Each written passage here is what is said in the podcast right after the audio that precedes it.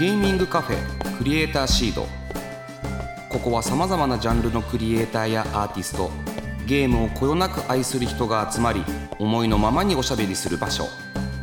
これから活躍するクリエイターの種を育て今そして未来を面白くするヒントを見つけていきます。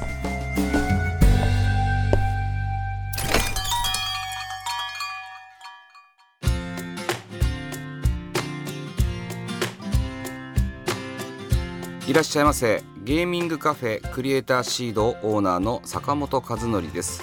この番組は毎回ゲストをお迎えしてまったりコーヒーを飲みながらゆるーくトークしていきます。ぜひお聞きのあなたも一緒にお茶を飲みながらリラックスして聞いてくださいね。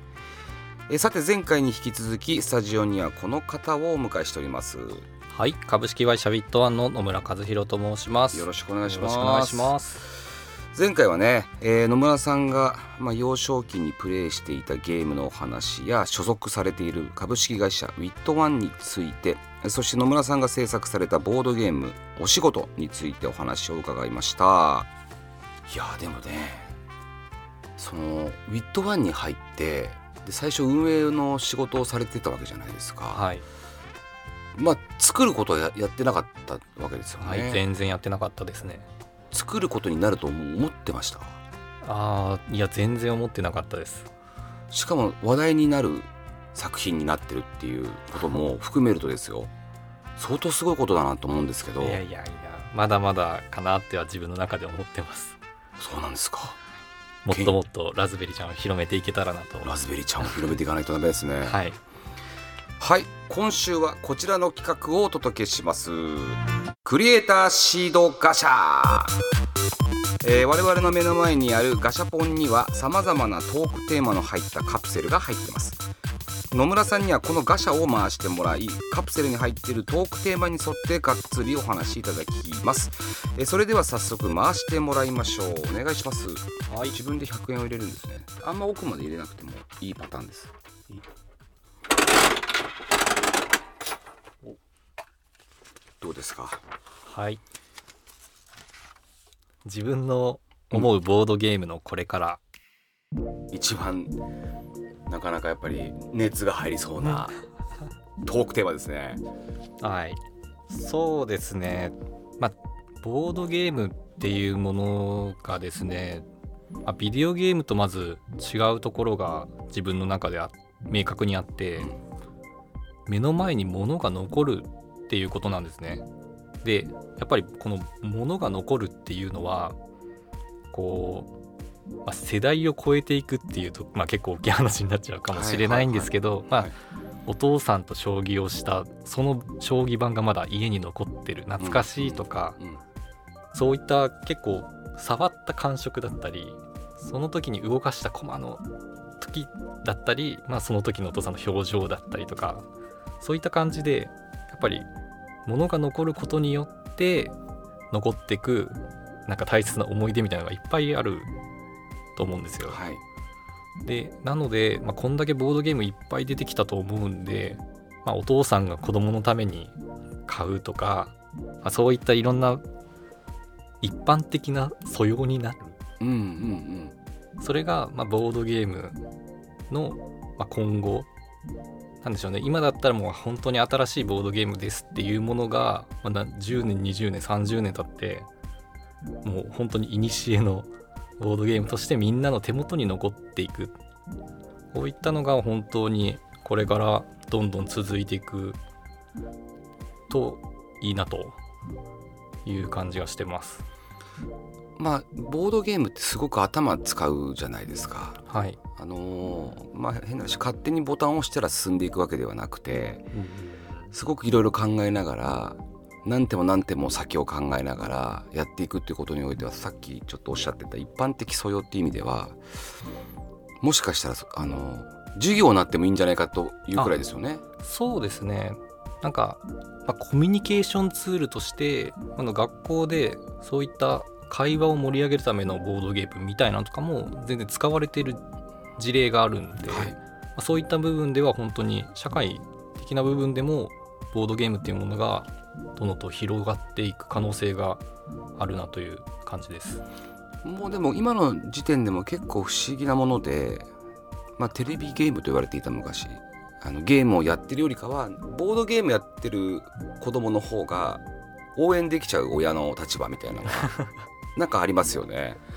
あまあそうですね自分も昔そのゲームが1時間しか遊べないみたいなところで、えー、っとテレビゲームが遊べないならどうしようって言った時に、まあ、その手元にあるものを使ってあの自分で RPG ゲームのストーリーを考えるとかそういった遊びとかはしてたんでやっぱその流れってやっぱりボードゲーム、まあ、TRPG とかもそうですけどそういったジャンルのものとして結構クリエイターのなんかきっかけになる部分かなとは感じます。へえじゃあそうなると例えばですけど、まあ、あの構想として、まあ、ラズベリーちゃん2、まあ、今後の展開もあるとおっしゃってましたけど全く違うボードゲームをもう考えてらっしゃるっていうことですか？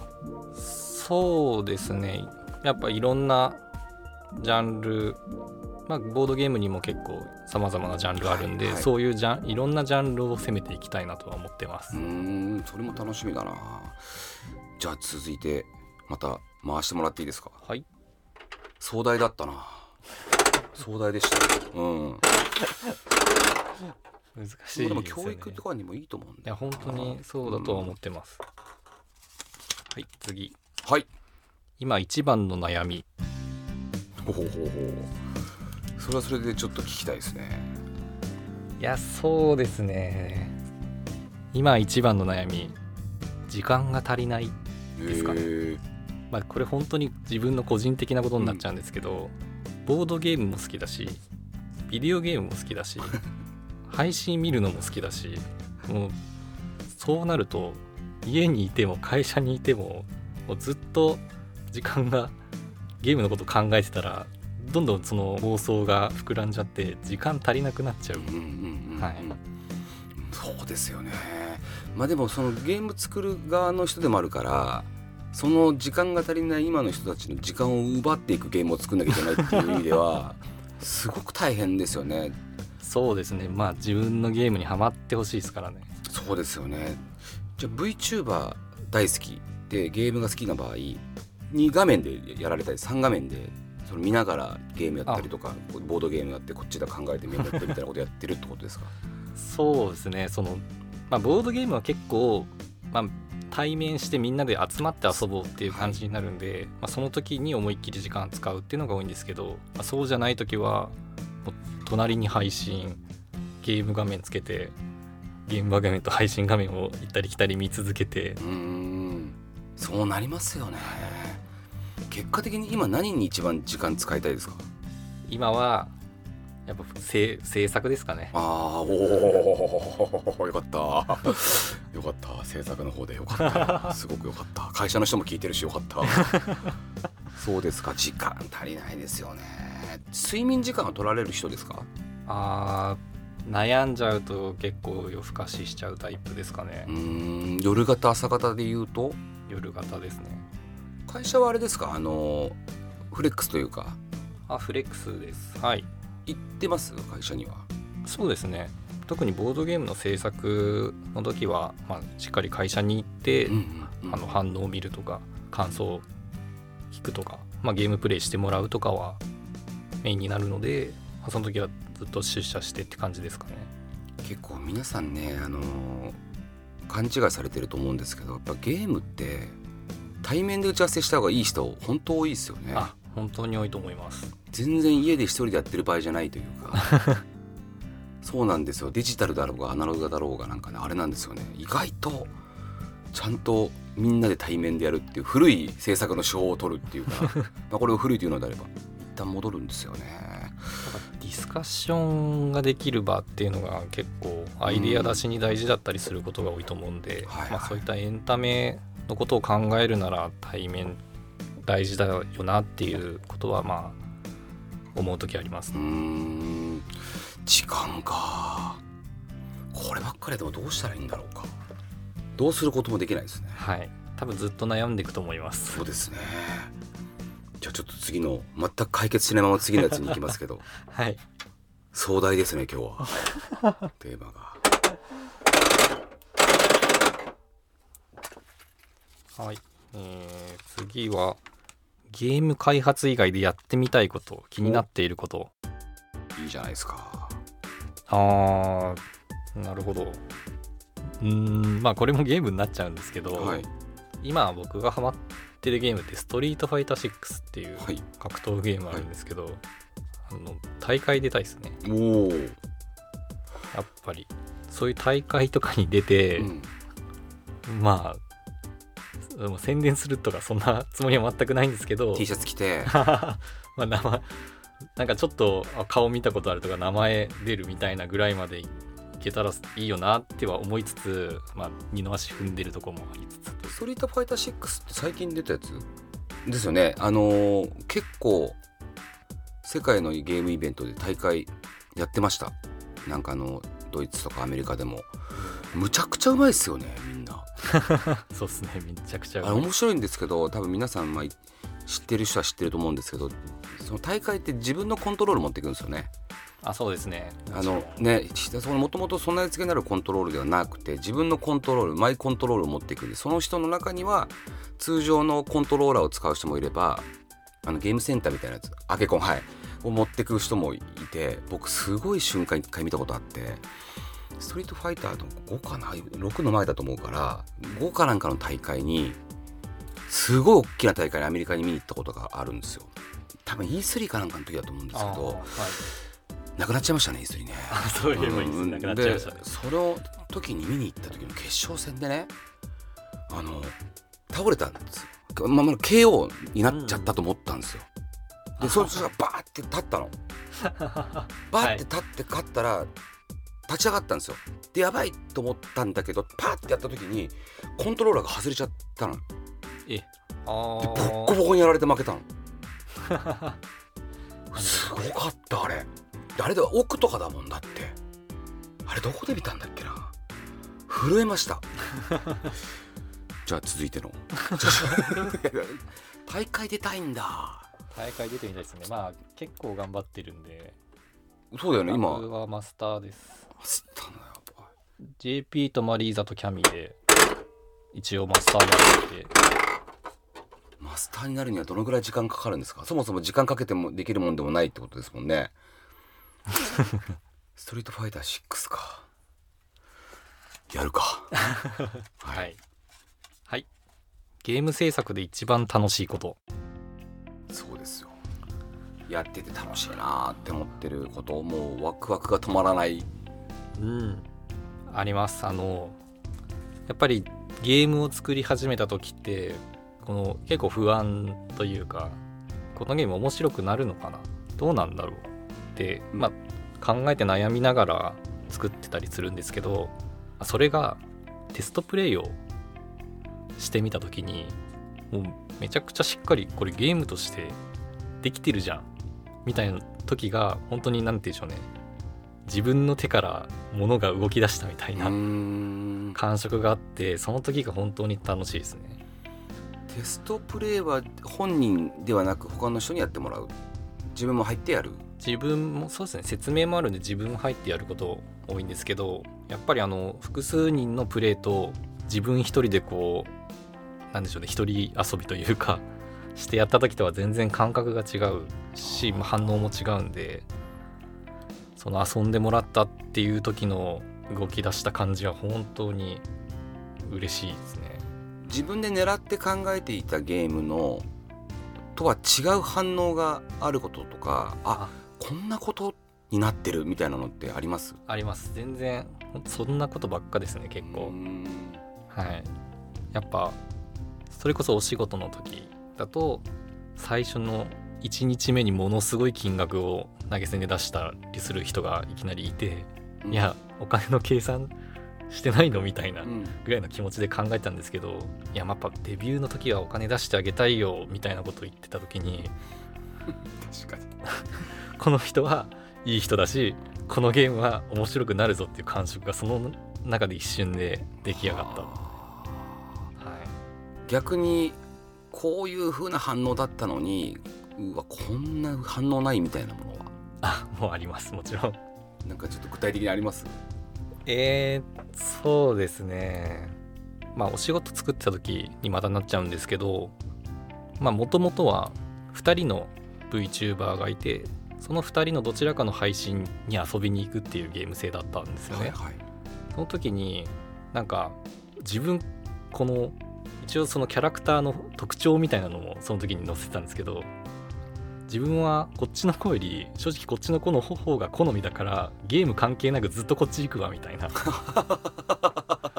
なるほど。こと言われて、はいはいはい。あこれゲームにならんぞみうんたいそこはゲームにならんと思いました はい。さすがにちょっと思い切り変えないとまずいな。特徴出せば出すほど好みの子にずっと行っちゃって勝ちより好みの子に行っちゃうのはゲームとしてどうなのってなってうんみたいなありましたね。まあいろいろな、まあ、反応があって、まあ、それをちゃんとねあのテストプレイでちゃんと反映できるかどうかって結構重要ですよねゲームを作るのはね。はい。どのぐらいの人数の方にやってもらいました？テストプレイ。えー、っと8から10ぐらいですかね。ん。もうちょっとやってもらってるのかと思いました。うーんそうですね。なんでしょうね。何度も繰り返してがっつり詰めていくメンバーがまあ半分ぐらい。はいはいはい。でそれの調整がうまくいったかどうかでもう半分っていう感じでした。はい、それも内部でやったんですか？はい、内部でやってます。内部にもテスターとかいるんですか？テスタまあ普通にー社員の同僚とかにやってもらったとか。あそんな感じですね。まあでもゲーム好きな人たちにやってもらうって緊張感ありません？いや結構なんかゲームだって喜んでやってくれるんで。いいですね。いい会社ですね 全然、まあやってくれる方が嬉しいんで。年配の上司の方とかってこの仕事ができた時の反応ってどうでした？ああまあそれぞれですかね。こう難しいでしょっていう人もいれば、やってみなよっていう感じで応援するよっていう人もいるんでまあまあまあいろいろです。まあそうですね。どっちの人の名前も一生忘れないでしょうね。忘れないです。じゃあ続続いての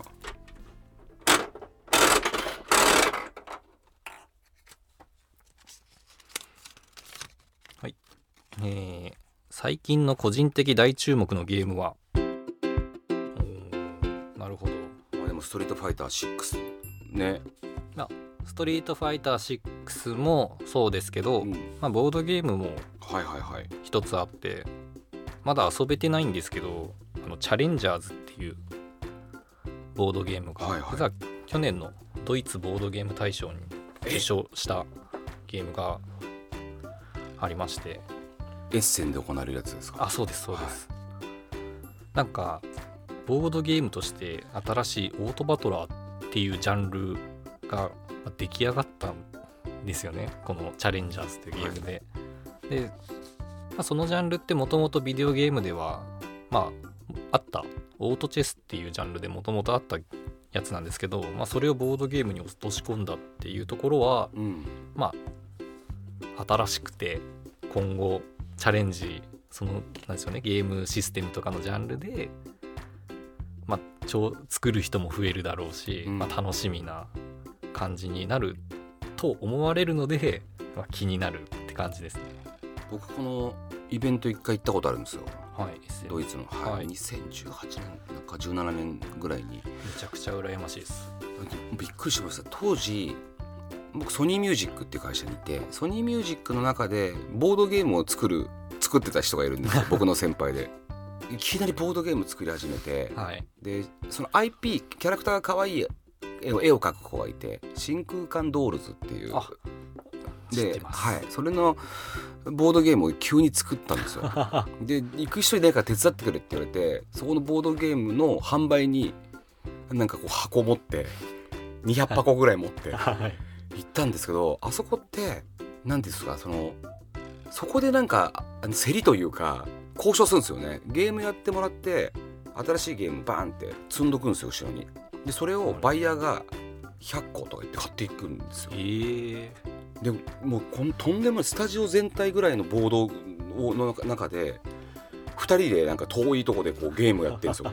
なんか動かしたりとかして。ー、はい、もうそれはそれはねなんていうの幕張が2個ぐらいあるみたいなどでかいうん、とこで全部なんか回れ回れないし相当僕印象に残っててえボードゲームと思ったんですよその時、うんうん。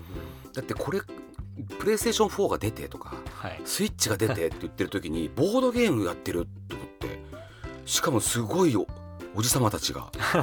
で若い子たちも平日にが学校休んであの期間って学校休みになるらしいですよね。あそうなんですね。すごいことじゃないですか。いや本当にすごいこと。だ坂本調べなんでちょっと本当かどうかわかんないですけど そうなんですよ。そう。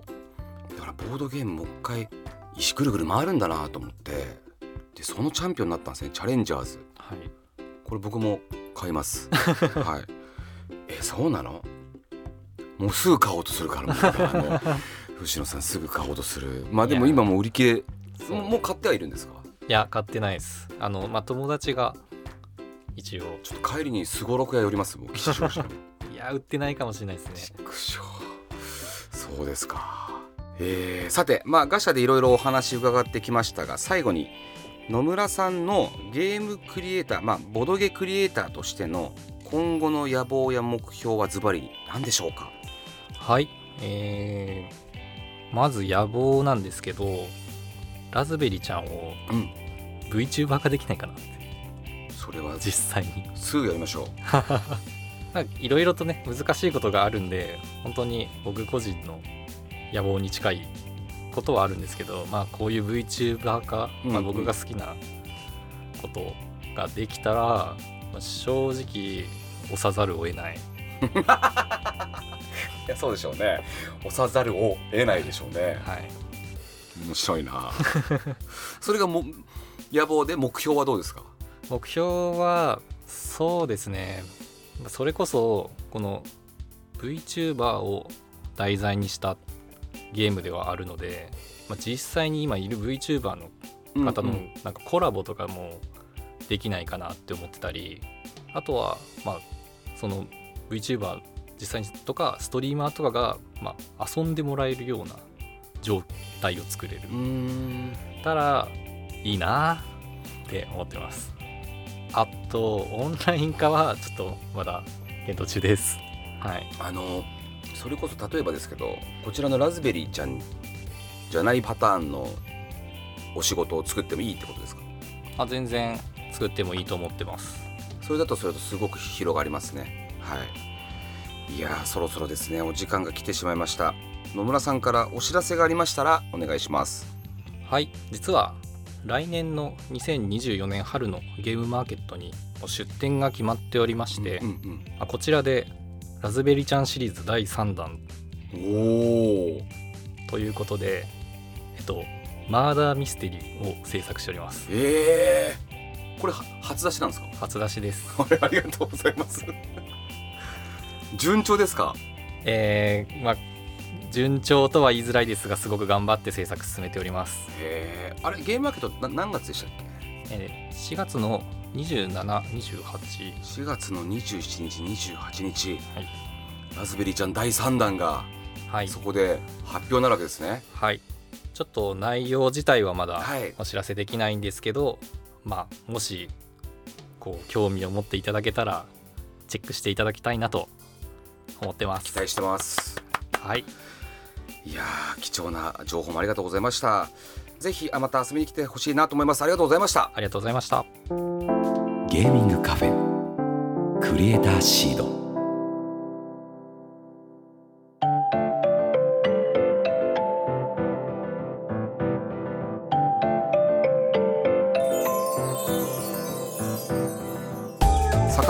坂本和則がお届けしてきました。ゲーミングカフェクリエイターシードそろそろお別れのお時間です。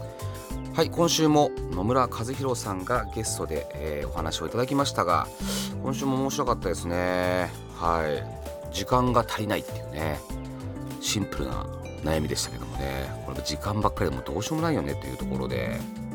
しかし本当にボードゲームが好きなんですね。そうそうそうそう。そのボードゲームのイベントで大賞取ったねチャレンジャーズっていうものはねちょっと僕もやってみたいなっていうふうに思いました。それでいてストリートファイター6のガチゲーマーだったっていうね。大会に出たいって言ってましたよ。まあ 野村さんが大会に出ていくのであればねそれはちょっと応援に行きたいなっていうふうに思いました。そしてね大きなね情報解禁をいただきました。第3のラズベリーちゃんゲームが来年のゲームマーケット4月27日28日に行われるゲームマーケットで発表するということですね。マーダーミステリー。また2人とかで考えてるって言ってましたもんね。大丈夫か？間に合うか？っていうとこで。でもねすごく楽しみだなっていうふうに思っていて、えー、ぜひそのゲームマーケットは行きたいなっていうふうに思いました。はい。なんかね野望や目標も面白かったですねラズベリーさん。ラズベリーちゃんを VTuber にして押すしかないっていう。ってましたね。はい。その夢が叶うように祈っております。えさてクリエイターシードでは番組の感想や私への質問メッセージを募集しています。X から「ハッシュタグクリエイターシード」をつけるか番組メッセージフォームよりお寄せください。それではここまでのお相手は坂本でした。